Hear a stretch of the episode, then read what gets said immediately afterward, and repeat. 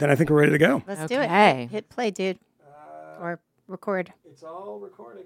It's recording now? It's recording now. Okay. Yeah, yeah. All right. We're going to pretend it wasn't, um, or we're not. Uh, hey, good afternoon, Sarah Hepola. Good afternoon, Nancy Rommelmann. I mean, as as everyone knows, nine people have keys to this apartment, and uh, we walked in, and there was someone sitting here, so we decided to drag him into the studio. Um, You make me sound like a pervert. you are. I Just like come in. You're sitting. I was just sitting at the edge of your bed. Hello. Breathing heavily. Looking out the window. So this is, of course, Michael Moynihan, as everybody knows, um, of the Fifth Column and Vice and Everything fame, and one of my favorite people. And um, but you know, Sarah's not sure if people know who he is, so she's prepared some very academic questions for Mr. Moynihan. Is that correct? you know, Noam Dworman, our friend, Yes. who owns the Comedy Cellar, who did a very good interview with Philip Bump. If you haven't Oh, seen it, it was great. dude. I did the um, Philip, I'm a baby bump. Yeah, I did the follow up episode. And I just want to say that, um, you know, this is also to Matt Welch and uh, Camille Foster, that he did re- refer to the fifth column as, uh, I think, the most po- one of the most popular podcasts in America. Yeah. Which, despite the fact that it's not true, I did not correct him. Well, uh, You know, it's. I it's think good. that's true. It's good. Well, yeah, from certain people, it's popular. um, I would also like to point out that um, I don't have keys to your apartment, and yet I made my way in. Wow. yes, you did. That's she talked her way in. I'm like, all right, what, what? All right. Is that true? You did? Yeah. Well, yeah, I came in behind somebody else. oh, that's, right. Robin. how murders happen. Uh, well, I mean, the, the weekend is about to begin. Yes. And there was actually somebody murdered in Chinatown. No, I know. Uh, when somebody came in behind somebody else. Oh, right. oh well, that So, took I'm sorry to bring- dark turn. trying to sorry to bring it all down a little bit, but kind of true. uh, but that's a, a way of saying that I am also here in New York, Look at That's that right. part of this triumvirate. in in person. Yeah. But uh, the point of this is, who do you think you are? Who do I think I am? Um, that's you know how many women have said that to me. it's like you're number eighty five. I tick it off on my spreadsheet of women who say, "Who the fuck do you think you are?" um, Who do I think I am? I'm just a lovely person who does podcasts with people like you. Well, here's the thing: if you don't know who Michael Moynihan is, he's one of the great minds of our time. Raconteurs. One of the great raconteurs. I remember when I first started listening to the Fifth Column, and I was like, "Who is this asshole?" Yeah, And a lot of people and- have that feeling. and I was like, and I think it Yes. took me it took me Yes. about um maybe like five episodes Yeah. to be like, absolutely love this guy. I mis- metastasized like a very bad cancer. Yeah, yeah. Pretty soon, and you can't cut me out because I've just taken over everything. and I was surprised that I didn't know you. Um, you formerly of Vice, formerly Formerly of of the Vice. Daily From Beast, the Daily Beast, Reason. Newsweek, Newsweek, Daily Beast. Yeah, The Reason. It was probably that hole that I didn't. Yeah, that was a like 2000. I guess wow, 2008. I guess is when I started at Reason, and then started at Vice pretty soon thereafter, like 2010. So I was a pretty early Vice person. I knew those guys. Um, a company that appears to be no longer. I'm not sure if they exist anymore, but um, but yeah, that's where I, I started. But I was living in Sweden with uh, my lovely and wonderful ex-wife uh, Joanna, who just called me, and I, I silenced her for you guys. Oh. Um, I've been silencing her for 20 years. So this is, it's just usually not know. for you guys. It's just for my own edification. Um, yeah. And then, and then we, when we moved back from Sweden, I, I took a job at uh, Reason because I met Nick Gillespie, our friend Nick Gillespie, uh, back when you, Nick used to drink. oh, And that is relevant to my hiring story, but I won't tell it here because Nick uh, has, is That's way right. beyond that. that's now. right. He's past that. So is that your entry into the journalism world? Where do you Sort of. get into the journalism world? Because you didn't Sweden. study it. No, no. It's I would I recommend. I mean, I sometimes speak to journalism classes, Right. and tell them And that tell them they're in the, To leave. the worst mistake. They're making. Isn't it, did they not have a sailing course here that you could take? Because it's it's a huge I mean, mistake. for- yeah, I think so. We're all journalists. I, oh, as a percentage of people that you know, journalists, how many would you say went to J school? Uh, how many good ones, or just how many? So the people that I know, it's almost zero. Almost zero. But when you work at a place like Vice, that after a certain point is just totally populated by drones, they go to uptown to Columbia, Columbia. Journalism School and they hire everybody who's leaving. So the ones NYU too. NYU too, the ones who um, are usually the most annoying who are carrying their you know, WBEZ tote bags tend to be the ones from journalism school. So usually the ones I stay away from. Usually the ones that accuse me of something. Yeah, it's uh, sort of like it's like like going to cooking school. I, no, there's nothing wrong with going to cooking No, school, but you can also just go work in the kitchen Exactly. and make eight Yeah. dollars an hour, and and you learn a lot that up. way. Yeah, And, and and look, it's also an instinct. Like you can't. I, I mean, it's like you can't teach someone to be funny. You can teach them to be funnier, but you can't teach someone really to write. You can teach them to write. write. better, but you know, and, and have sort of better structure and things like that. But like I noticed, and and this is of course, my daughter once said to me um, when I said she was phenomenal and everything. She was like six years old. She looked at me and she said, "Papa." Every father says that about their kid, and she was like literally like six, and I was like, "All right, fair enough." Yeah. But I, I she wrote something the other day, um, which was about her mother and not about me, which so kind of pissed me off. But it was really, really well done. Yeah. And I said to her, it was one of those things where I said to her, I was like, "Did you write this yourself?" And she's like, "Yeah." What the fuck? Do you? Yeah, of course. And I was like, "Oh, you you can do it." Like if you want to, you don't have to, but you can do it. You have the rhythm, you have the sense of We what's were just- funny and what's a little twist, and that's just something J school. I mean, it can te- they can teach you to be like an AI writer. We can write like Chat GPT for a- the AP or Reuters or something, but you either have that rhythm or you don't. I knew someone who really could not sing and decided to take singing lessons and then sang for us, and it was Slightly better than before. yeah, but really also weirdly painful Yeah. because it's sort of this sort of guessing. Yeah. you know, not just at notes, but just in everything and like the verve of it and the push of it. Um, so yeah. Okay, continue, Sarah Hepola. Continue with Okay, the, with well- the interrogation.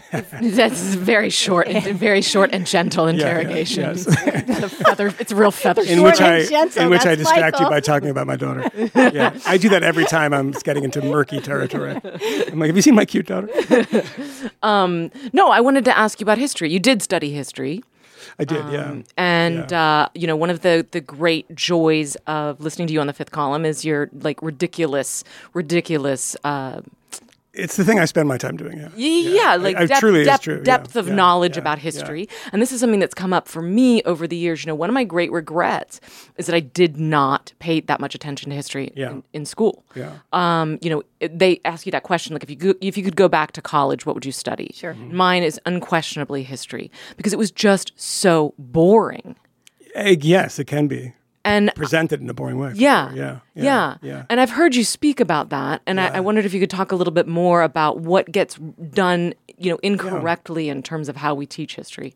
I mean, look, there's a number of books that end up on the bestseller list every year that are history books, but they're popular history books, and people use that phrase in a kind of pejorative way. N- Not at all. I mean, it's the skill. It's the difference between making a Bergman movie and you know making uh, you know uh, some popular kind of Steven Spielberg movie is that they're both movies, right? But the one that everybody wants to see, and you can do that in history. And there's people that are very bad at that, and people are very good at it. In school, the problem for me, I mean, I had a personal connection. So when I was young, my parents both worked, and I spent um, the whole summer f- for most of my, you know, up until I was probably thir- 14, 13, 14, uh, with my grandparents. And my grandfather uh, served in the Second World War, and he served in North Africa. He was became uh, he he well, he he joined up in 39 before way before conscription. So you know it happens in 40 42 beginning of 42 and so we talked about we talked about stuff all the time. My mother would always marvel and say god you know my father never talks to me about this stuff and i was like did you ever ask him? Mm. And it was like not really. And i used to endlessly pepper him with questions and, and it took over my brain in the sense of trying to rem- imagine what it would have been like when your wife was an italian immigrant that's my grandmother and you are storming up italy to austria in 1945 like what a very odd experience that must must have been. And I asked him about all this stuff, and it just totally fascinated me. And when I started reading books about those little set pieces, you know, from his life, I realized that there was a lot more to it, and there was a lot more interesting stuff to it. And I just kind of became obsessed with the everyday life of certain periods in time. And this one thing I've never, t- I think I've talked about it once, maybe in the fifth column. I don't think I have. I have a weird thing that I can't explain, and I don't know how to explain it. That I, I visualize um, time in the sense that a certain decades look a certain way to me. Hmm. So just uh, I can plot. Like synesthesia for it's time. kind of synesthesia, which is more about color and things like that. But mm-hmm. this is like I see the 1930s, the 1920s, and I see it this continuum, and it looks a certain way to me. It always has. Since I was very young, and I know I can put things on the map. And it's like it doesn't, you know, people say history is about dates. It has nothing to do with dates. It's, it's sort of boring, but they're necessary to put things in time and understand the processes of history. But where it became really interesting for me is understanding. Um, you know, popular culture in certain times makes you really interested in things. So, like, I am about to do a podcast um, for the fifth column that will be for subscribers only, and about three subscribers will like it, with uh, a friend of ours from the New York Times, uh, Jane, and she is interested in the same little weird bit of film history that I am. Which is? Uh, it's it's very very strange. It's a German film com- company called UFA, and they wow, were that's niche. Yeah, they were Weimar and uh, Oh. Nazi period and stuff. And so I've seen all the UFA movies, uh, almost every one of them. I have a collection of it. In in it really gets you a sense of what it was. I mean, getting a sense of what it was like living in that time is it's weirdly instructive to watch kind of popular movies because what people misunderstand about this is that they believe, particularly in Nazi times, that it was a lot of propaganda. Goebbels' propaganda is always referenced. Uh, yeah, it's true. But they didn't want propaganda films. They made a few, but it was mostly entertainment films, mostly to get people's mind away from the kind of drudgeries of politics and the horrors of the war and things like that. So you get to see all this stuff and things like that, little entry places into history that weren't, okay, why did the First World War start? Okay, let's start with Archduke Franz Ferdinand. And you're like, wait, who the fuck is that? What he's Yeah, Aust- yeah, yeah. Austria-Hungary? They, they, Why? are both. Yeah. he's a Hungarian or is he Austrian? What the fuck is happening here? When you get when you allow people to have kind of on ramps onto history that you kind of can make sense of, that's why I've always found, you know, Ottoman history, like Roman history, harder to grasp because it doesn't exist in my life in any way. Mm-hmm. Nothing. I don't like. I don't. I'm not a Roman history. But I've tried to go back to it and try, but it just never works for me. Is people are like, no, it's fascinating. You should read this like popular history of of the Roman Empire, but no, it has no bearing on my life. And so I am very sympathetic to people who don't like history because it doesn't really say much to them. But there are ways of making it say a lot to you. By the way, how do you think you would have done in war? Um, it depends. am I working in the canteen? Am I, am I charging up a hill with like crying? Yeah, Um, yeah. You're charging up the hill. Uh, it depends on what generation it was. If I was this generation, I would be like, how do I get to Canada? But if I grew up in probably 1920 or 30 and there was a, you know, existential idea about war, I think it'd probably be like my grandfather was, I think, who was very proud of his service, but never made a thing of it. He wasn't one of the guys that wore the hats in the patches, but in his little study, in his little den, he had all of his medals and all this stuff. And I just used to stare at them, Yeah. wishing I could be like that Yeah. you know and i used to think um, i remember thinking this too by the way this is absolutely true walking to school um, in december january in massachusetts very cold you know snowing and i was like and i was like god it's fucking freezing and we were all complaining with my friends walking and i thought to myself i don't know why i remember this that i was like my grandfather used to do things where a thousand times worth this shut the fuck up and keep walking and i think that informs my politics too it's kind of what my politics are is like stop complaining so Uh, should we get on to other things? We've got a lot of stuff to cover. We do have a lot. I wanted to say one thing about sort of not talking about it. I met someone years ago when I was about 20, and he had, I didn't know anything about this. I was visiting with his family up in um, Newfoundland, and he was actually the first person that ever gave me a drink of scotch. He was like 65. I we kind of, it's weird how we made friends, and he's like, I'm going to introduce you to scotch.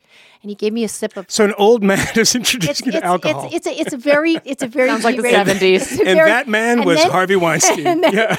he gave me a sip of, sip of Glenmorangie, and I Yeah. almost just spit it out. I thought it was so horrifying. But as we were walking down, like toward where he was going to give me this little sip, I looked on the wall. Was it in his bedroom, by the way? Yeah, and it was funny. He was wearing this robe. No, no. Um, I was walking, and on the wall were these small framed, like kind of dusty and askew, and he was in the RAF. Ah, He had been Yes, Canadian. Canadian, He'd been yeah, conscripted at like 19. He had gone Wait, over what's the aria? uh, Royal Royal Air Force. Royal Air Force, yeah. flew like serious missions yeah, yeah, yeah. during World War II. Battle of of course, Britain, of course, you knew nothing about it. He said said nothing about it, and I, I even I knew at 20. I was like, I'm looking. He's like, oh yeah, like not not going to talk about it. Uh, Christopher gonna Hitchens once once said um, that when somebody in a lecture in the question and answer period ever when they start a question with "as a," stop listening. Right. Yeah. And that's the difference between then and now is that you know, my grandfather didn't talk about it. My other grandfather, who served in Japan and the, the Japanese theater and the Pacific theater, didn't talk about it. And now we live in a culture with this as, uh, and it's like, you know, you can board the plane as a veteran. It's like a veteran of what? Like, were you were you you know moving boxes in Kuwait or were you in combat? Like, the fact that this is all present, and you see that this really start um, in this kind of stolen valor stuff, which became a very bad piece of legislation, by the way, because it shouldn't be illegal to lie about being in Vietnam. But there was a rash of people that just said you couldn't check the stuff online that they were Vietnam vets. Right. And they would go for a like the guy who, um, you know, the Nick Sandmann. You remember the guy? Oh, sure. that guy, the native guy, um, said he was a Vietnam vet, and then in another interview, realizing that it's 2020 or 21, and you can get caught for this stuff, he said a Vietnam era veteran. Oh, wow. that era is a lot, It's right? doing a lot yeah, of yeah, doing a lot of lifting in there, that yeah. sentence. Yeah. Yeah. Nick Sandmann is the kid that was caught uh, in a you know one Yeah. one photo of him was you know Yeah. facing off. uh, You know he was just standing there, standing there, yeah. and a native man had come up and was. Uh, was playing music and it sort of became the Rorschach that broke the internet that day. Yeah, yeah, yeah. I mean, I I deleted a tweet that day because I was like, "Oh, look at this piece of shit." Because he looked. Like You really- did, Yeah, you- yeah, yeah. Sure, yeah, yeah, yeah. I thought he looked really smug and obnoxious, and I met him uh, earlier this year, actually. And of course, Weirdly, of course, Robby Soave from Reason was the one that just said, "Hey, you know what I'm going to do? I'm just going to get all look. the footage Yeah, and I'm yeah. just going to look really slowly."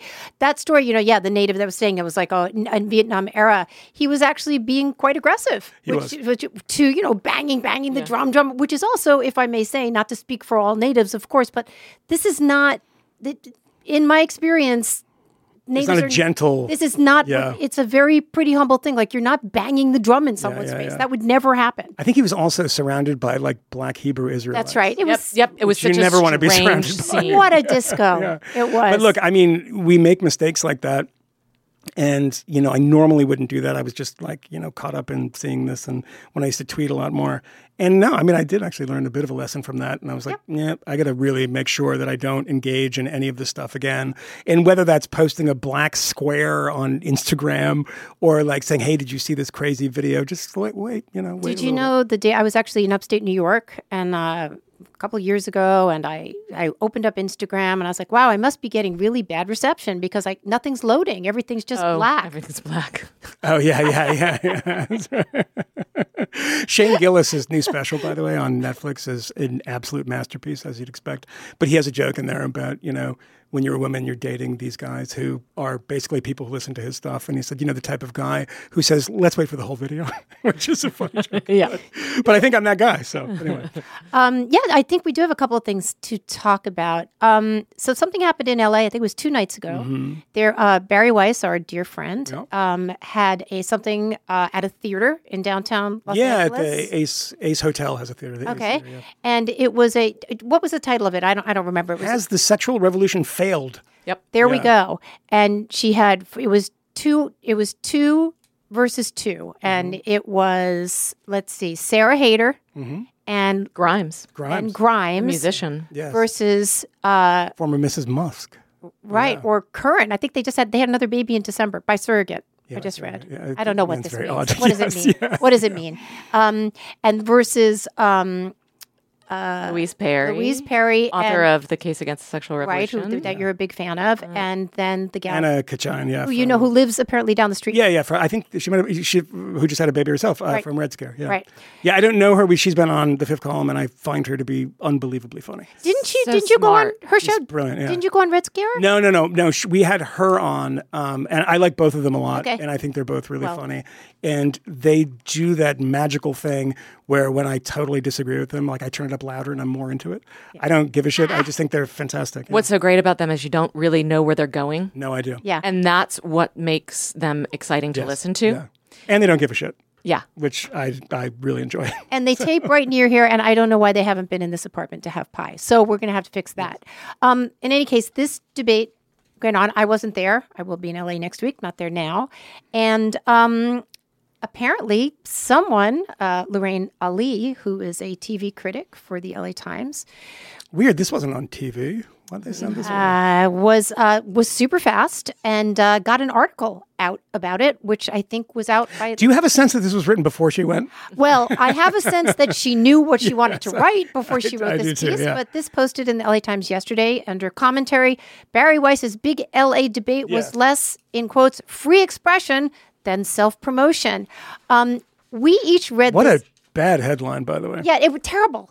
I mean, not even that it's a headline should draw you in, but the first thing I thought, even if I didn't know Bari and Bari wasn't a friend, and you know, I just did something for her today for the Free Press, um, you know, and I've known her for over a decade, but I would say. Um, why is that a problem? That it's self promotion in the sense that the LA Times has a book fair, LA Times does this, that, and the other, and it says LA Times over it, and they say, "Welcome to the LA Times." It's everything's an act of self promotion. Why should she not promote herself and her her publication? That's why you do things. Fucking concerts are an act of self promotion, are they not? Right. I mean, when we we were in Dallas, we appeared uh, on stage with Megan Daum recently. I mean, it wasn't. It was. We were talking about other issues, but I was there because I want people want to be people- listening to the podcast Yeah. and reading my work. I mean, you know, I did an interview um, right before this with Franklin Foer and his about his new Right. book about Joe Biden, and he did that um, interview to promote his book.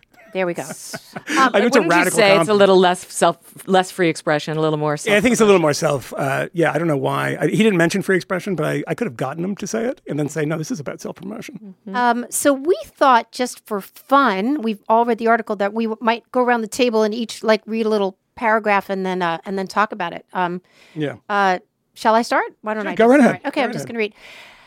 Has the sexual revolution failed? Five women took to the stage at the theater at Ace Hotel in downtown Los Angeles on Wednesday to debate an impossibly broad question with the promise of fireworks for an animated crowd, members of which paid up to one hundred and sixty-five thousand. Say sixty-five thousand dollars. Yeah. In- inflation is really going crazy. Yeah. $165 a ticket to witness a verbal brawl between cultural provocateurs. A couple of comments there. that. Yeah, a couple of Yeah, comments. yeah. Um, um, I once I said to my daughter one time, "Bet prices like what is a price?" It's very hard. thing. a price is what somebody will pay for Is something. what you're willing to pay for. That's it. $165. It was sold out crowd. Not mentioned that it, that people paid $165. I'm sure there were some comp things, but it was a uh, up to $165. I don't recall, by the way, you know, and I followed this when they started doing it, um, that there was a promise of fireworks or a promise of an animated crowd.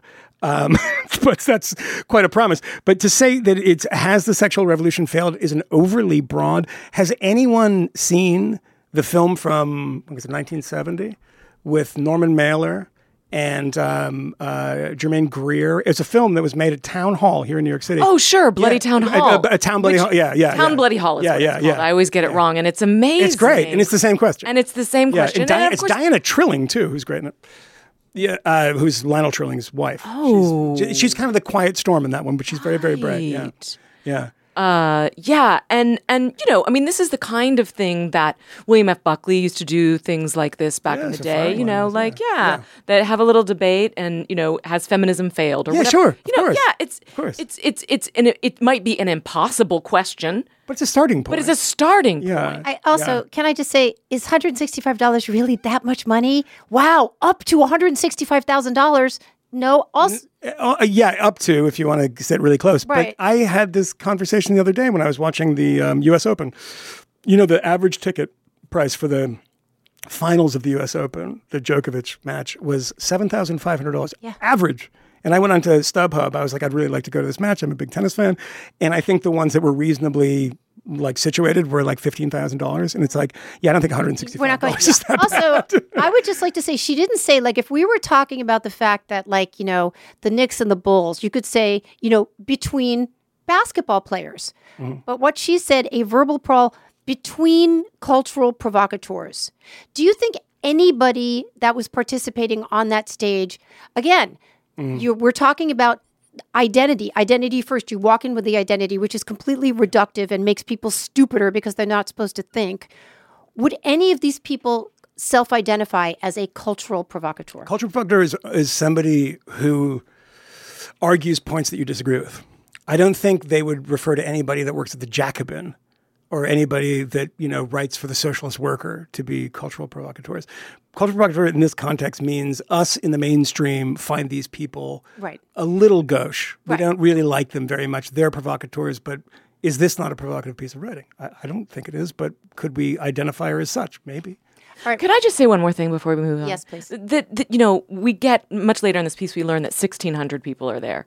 1,600 people have paid this whatever amount of money they did in the world of Netflix and 500,000 other streaming services to go see people talk. We in the world of language and literature, like it feels like something that we should be like Celebrating. celebrating. Yeah, totally. We've Absolutely. actually got 1,600 people, you know, coming to this live event to talk about an idea. Yeah. 1,600 people, I assume there's a lot of comps in there for friends and things, but let's say it's 1,600 people, 150 $155, $165 a ticket. That is a quarter of a million dollars, $250,000, $255,000. Yeah.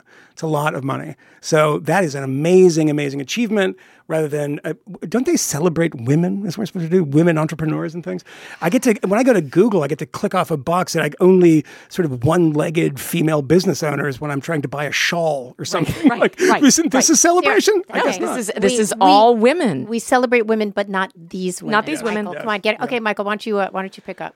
a former New York Times opinion writer and full time agitator. Let me stop right here and say we went from provocateur to agitator in about seven words. That's right. Good Lord. Uh, Bari Weiss moderated the most certainly not right wing, how could you even suggest such a thing? Those are all Yeah, yeah. you know, uh, event. Hyphenated. Um, hyphenated.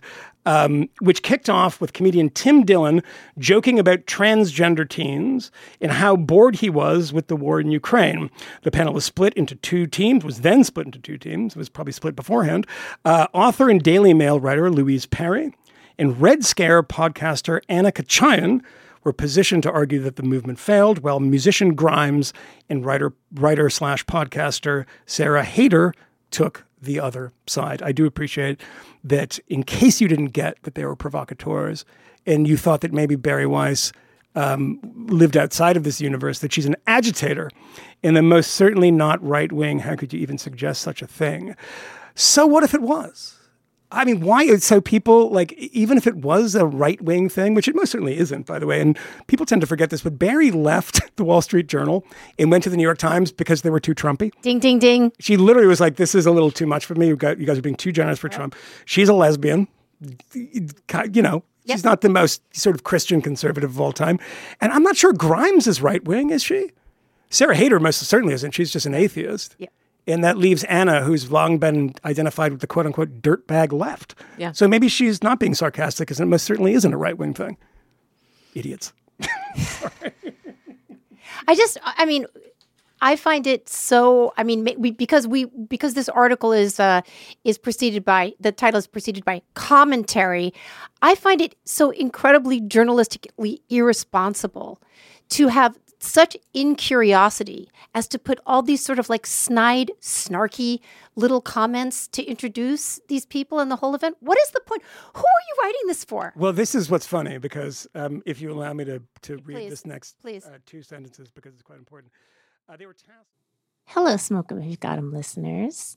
If you are hearing this, that means you have just listened to the free portion of our, oh, I don't know, biweekly episodes with Sarah Hepola. Sarah Hepola, who's just so busy right now, she could not record this little uh, interim moment for you. Um, we're happy to have you here as a free subscriber. If you'd like the entire episodes, please go over to smokeempodcast.substack.com and sign up and subscribe. Then you will get the full episodes every week, plus some special things we drop for you on the weekends and our monthly, our first Sunday Zooms. Again, to get the full fig, that is smokeempodcast.substack.com. Thanks.